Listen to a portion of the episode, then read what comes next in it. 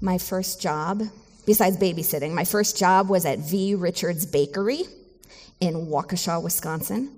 It was a, it is a gourmet European grocery store in a suburb of Milwaukee. Sounds like an oxymoron, but it's true. And uh, I worked in the bakery. So I stood at the front of this big glass, long glass case. And inside the glass case was baklava and pecan streusel loaves and just all variety of gorgeous baked goods. And people would come and I would say, How may I help you? in my little white apron with V. Richards embroidered in red across the front. And I was thinking about this first job I had because this week in our all church book discussion on prayer, uh, the title of this week's chapter is Off to Work with God We Go. So it got me thinking about my first job. And I wonder what your first job was. The first time you got, you know, maybe paid to do work. Or the first time that you considered yourself having a real job. And I wonder what that was like for you. Like, did you think when you got up to go do that job, did you think, are you kidding me? I get to do this? This is amazing. I, I love going to work. Did you have that sort of feeling of, of excitement and pride and, and energy flowing through you? Or, or with your first job, were you more like TGI Friday? Like, I cannot wait for the weekend. Like, how much longer do I need to do this before I can retire? I wonder what your you know, relationship with your work has been like as we consider this theme of off to work with God. We go because you know, humans, on average, we spend one third of our lives at work. Approximately 90,000 hours of your life will be spent at work. And you can either do that work independent of God, or you can do that work with God. Work is something God created us to do. Work, in and of itself, is good. But of course, because we human beings have turned away from God, the source of all that is good in the world, all that is true and beautiful, the source of all life, has been tainted. And so our work, just like everything else, is compromised by the effects of the fall. And so now, work, although it is good in and of itself, it can feel frustrating, it can feel fruitless, at times it can just feel incomplete I mean, you might have been a person who like began your career or your job with like a noble vision to make a difference in the world. But as you've engaged in the work itself, maybe you've come to realize just how completely overwhelming the needs are and like how little your contribution feels to be. Like just like a drop in the bucket of this overwhelming amount of need. Or maybe you began your job and you, you, you wanted to do great work and you were eager to like throw yourself wholeheartedly into your work, but then like the system kind of like beat you down. And at this juncture, you're just kind of cynical about it all. Or maybe you started something with a passion to do your best, and then after a while, it just it just kind of has become like a way to make a paycheck a way to sort of punch the clock and pay the bills. But if Jesus was serious, then the line between God's work and ours will disappear. Skye Jethani paints it like these, these spheres. So in the upper left there, you see what God is doing, what I am doing, and neither the two shall meet. Like God is doing this over here and I am doing this over here and they're really not connected. And then kind of, you know, that next one is like, well, they sort of kind of overlap a little sometimes. But that if Jesus was serious about prayer, then increasingly in our lives as we spiral deeper, deeper in this journey with Jesus, that this line between what God is up to, what God is doing, and what I am doing, it, it, it just kind of disappears. That prayer is this place of total overlap. So, in our passage today that Rachel just read, Jesus is talking about our abiding in Christ. Abiding is prayer. Abiding is remaining connected to Christ as we go about our days. It's not like set aside a time for prayer. It is more about going through all of the moments of the day in a posture of prayer. So Jesus says, I am the vine, you are the branches. The one who abides in me and I in him bears much fruit, for apart from me, you can do nothing. Now, these words were spoken at the Last Supper. It's a time of uncertainty for those gathered around the table with Jesus. And at this time, when the disciples are feeling as if they're about to be uprooted, Jesus is like sketching this picture in their imaginations. He's painting this picture of a new life like a flourishing vineyard sort of a life, a labyrinth of all these branches, these branches that are connected and attached to strong vines. And those strong vines are in deep and rich soil, and there's abundant fruit, there's abundant grapes, and there's this amazing aroma. And it's like Jesus is painting this picture, really, of like a new Garden of Eden in their minds in their imaginations. And this new Garden of Eden, it's, it's bursting with all of this imagery of fruit and sustenance, satisfying aromas. It's, it's like Jesus is saying, This is life in the kingdom. So it's all about connection, it's about sustenance, it's about beauty, it's about joy. And also, within this promise of life, Jesus has this warning too right? He says, Abide in me and I will abide in you. This warning, apart from me, you can do nothing. Now, first of all, okay, what does abide mean? What does it mean to abide? Abide means staying closely connected to God through prayer, through worship, through obedience. Those are the things Jesus is talking about in the passage. Abide, basically, the word abide means to remain, to stay put, to linger in one place, to dwell. The most important thing for a branch to do is to stay connected to the vine. Only a branch that receives the life giving sap of the, of the vine is going to live, is going to bear any fruit. So Jesus is teaching it's the same with us. And most of us live our lives kind of more like independent branches. Like what God is doing is in one sphere, what I'm doing is in another sphere. Maybe once in a while I come to church and pray, or I set aside a little time to pray. We think we can please God, like in our own strength and in our own effort. But if Jesus is serious, Jesus is saying, we're only branches that the most important thing that we can do is to abide in Christ, who is our life. And what does it really mean when Jesus says, apart from me, you can do nothing? In reality, we can do a lot apart from the vine. Like, we can have a career, we can raise families, we can preach a sermon apart from the vine.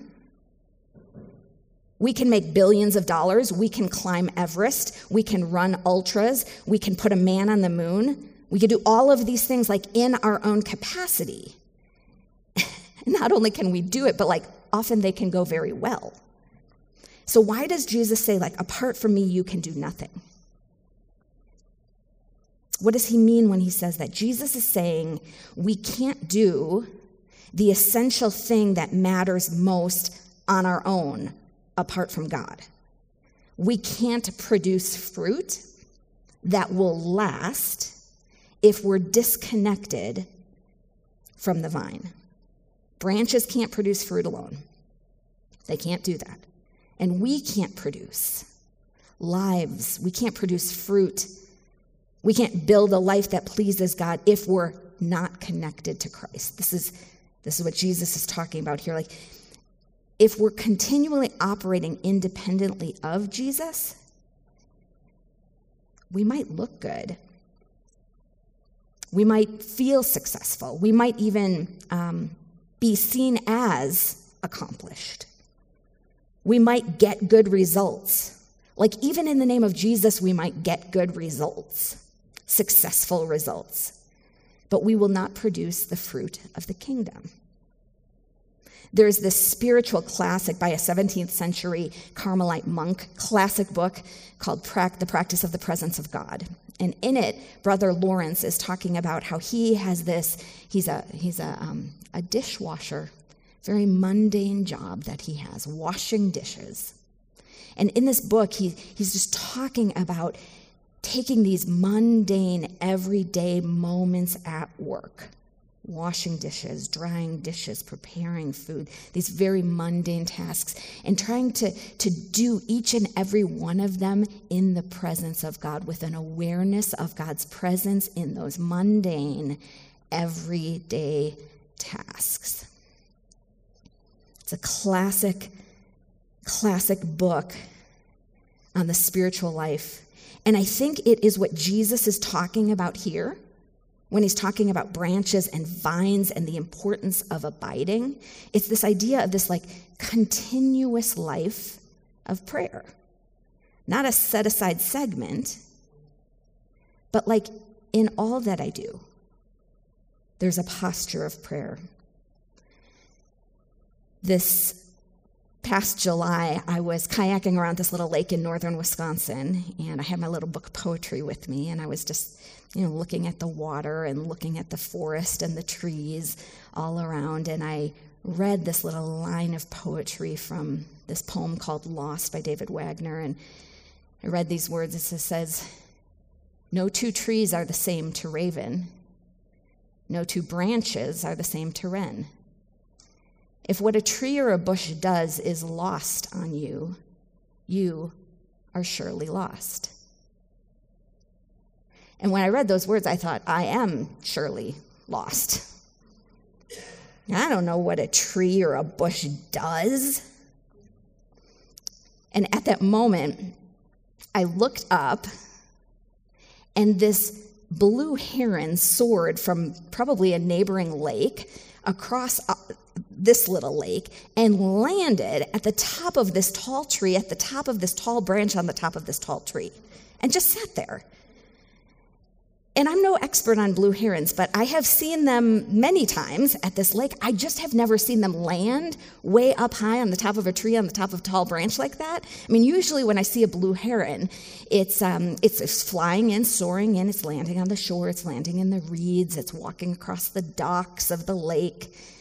Um, they have such a cool, deliberate way of walking. I just had never seen one land way up high, and it just sat there, perched on the top of this tree, on the top of this branch. And so I'm watching this blue heron, and I, I look at my book of poems again. No two trees are the same to raven, no two branches are the same to wren.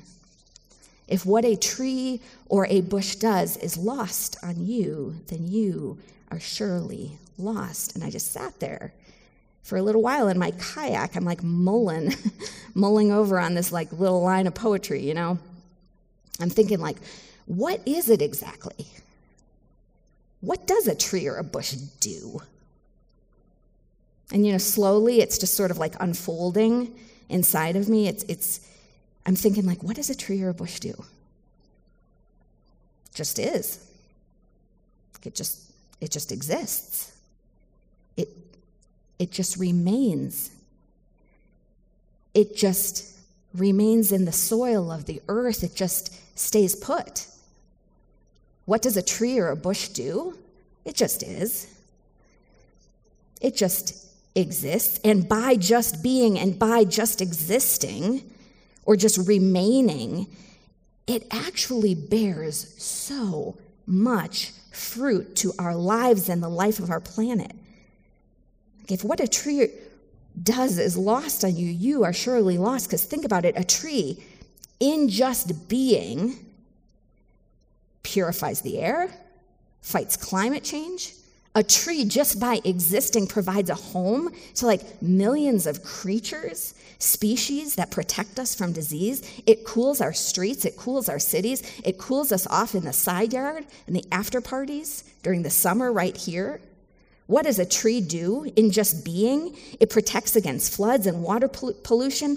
You know what else a tree does, especially when they're in mass, like in a forest? It eases the mind in stressful times.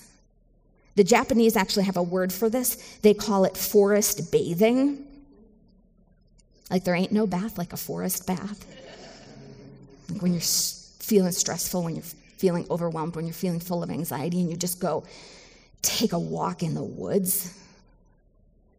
When you just go sit and look at trees. It eases the mind during stressful times. And Jesus, in this scripture, it's like Jesus is asking us to consider trees and branches and how they might serve as our teachers for us in the life that he longs for us to live in the kingdom of love. That the fruit of your life and the fruit of my life, that the work of your life and the work of my life will not be measured by promotions or paychecks or possessions or bank accounts or titles or positions of power or acquisitions. It will be seen through the lens of love and through the lens of the fruit of God's Spirit. And as you abide in the love of Christ, it's like Jesus is saying this, this flourishing garden of Eden starts to grow in you, around you. And if you watch the trees, you might notice they're just not trying that hard. It sure just doesn't seem like they're trying that hard.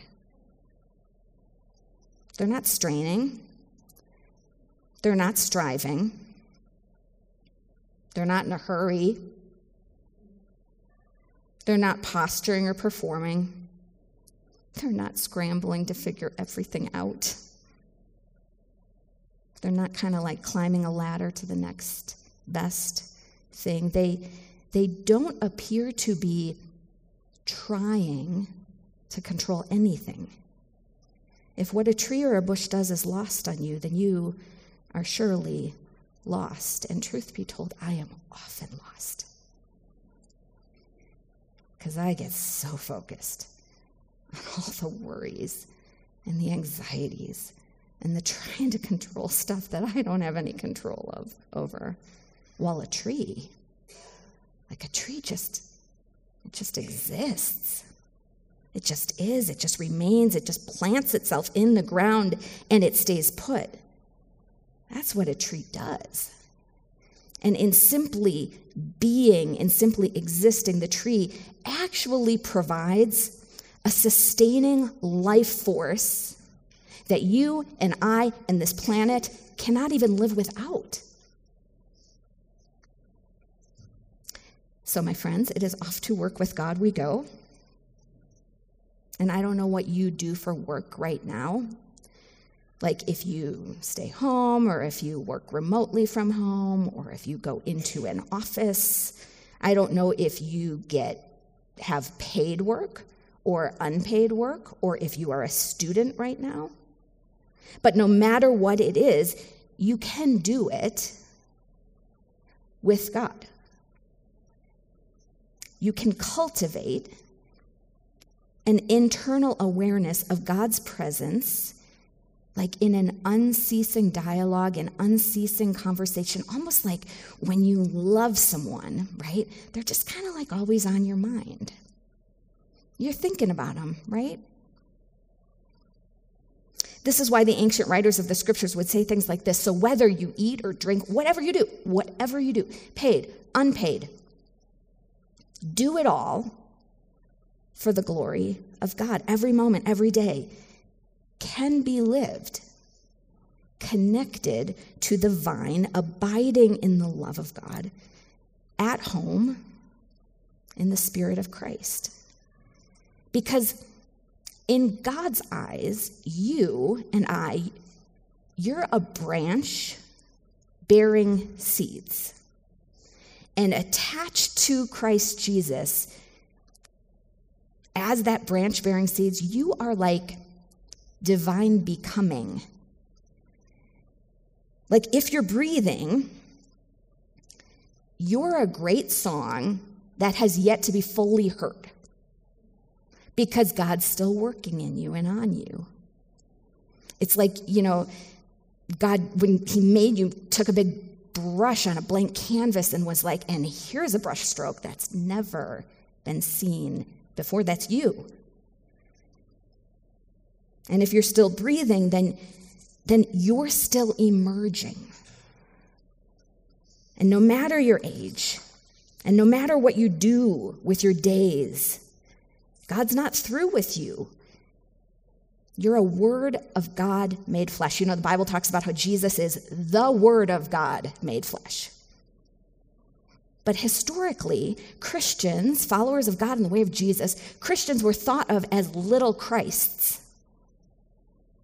It's like you are a word of God made flesh, the body of Christ. And you're here to make things visible that without you would never be seen. And even, I think even you and I, even you don't really know what you are. Even you don't really know what you're becoming. Like, only God knows. And uncovering that mystery That's the primary work of your life. And it only happens when we abide in Christ. Like that is your calling above all others. That's your gift. That's your responsibility to the world to remain, to abide, to stay put in Christ as he forms you and transforms you. No matter the setup of your circumstances, you let God tell you who you are right there. And that forming, yeah, like it or not, it's, it often happens most in times of hardship and struggle and tears. But here's the thing, like, you know, Jesus goes on this whole thing about obedience in the passage. You are to serve God, but you're not a slave. You're a song. You're God's song. You're co laboring with Christ. And obedience to Christ, it's really about like your courageous surrender to that vulnerable pursuit of your own wholeness, that letting God tell you over and over in all the insecurities and inconsistencies of life who you are and whose you are. It's that vulnerable pursuit of your own wholeness it's a courageous endeavor to keep surrendering over and over again and to not take matters into my own hands. That's obedience to Christ. It's not about roles or masks or Christian service. It's not about social status or, or silly games. It's, it's really about conforming to the image of Christ, allowing God to form in you what he wants to form in you, his very life. It's, it's not about conforming to all the structures and, and forms of somebody else's idea about what holiness is. Like obedience to Christ is about you being surrendered to divine love being formed in you. So when you're the branch and Christ is the vine and you're abiding, you're rooted on the inside. And no matter what happens on the outside, you have a structure that's invisible. And no person, and no place, and no performance evaluation, no sticky or muddled situation can ultimately take that or shake that. And we're human, right? So we're going to, but ultimately, God's doing that in you through all the ups and downs of life. Nobody can take that from you. And so you can you could be a person when you're abiding in Christ, right? You, you can be a person. It's like people in your life change, and they will. And places in your life will change, and they will. But even as those externals change, you are rooted on the inside. There's a garden of Eden growing in you. And there's pruning that has to happen. And you're the branch, and you're attached and you're remaining to the eternal triune love of God that is unceasing and never changing for you. God is forming you through all these things that you face. God is God has given you a gift to offer the world, and the gift is yourself. The gift is you, and it's still forming. And the setup can change and the work can change. And, and, maybe, maybe like you're a parent one day and you're a plumber the next day, you're a manager one day and you're a grandmother the next. Like all the roles, that's just the setup. That's just the setup of your life. That's not the call. The call is to remain, the call is to keep giving the gift that is you in all of the ebbs and flows in the various people and places you meet along the way. The call is to keep being formed in love.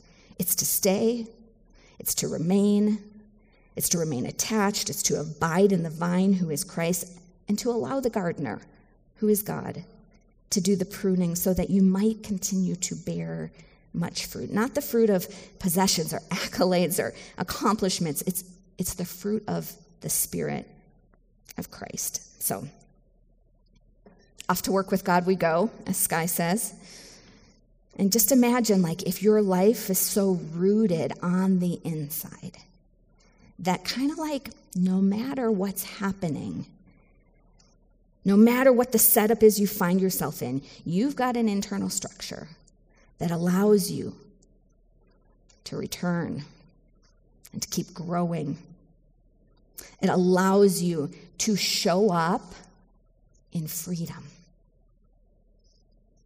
Because God's given you a gift to offer the world, and the gift is you.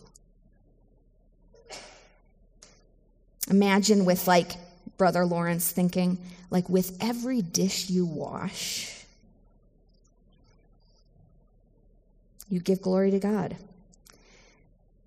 You're a teacher, and with every paper that you grade, you glorify Christ. With every meeting you lead or code you write, with every roof you repair, you do so as one who co labors intending a new Garden of Eden called the Kingdom of God.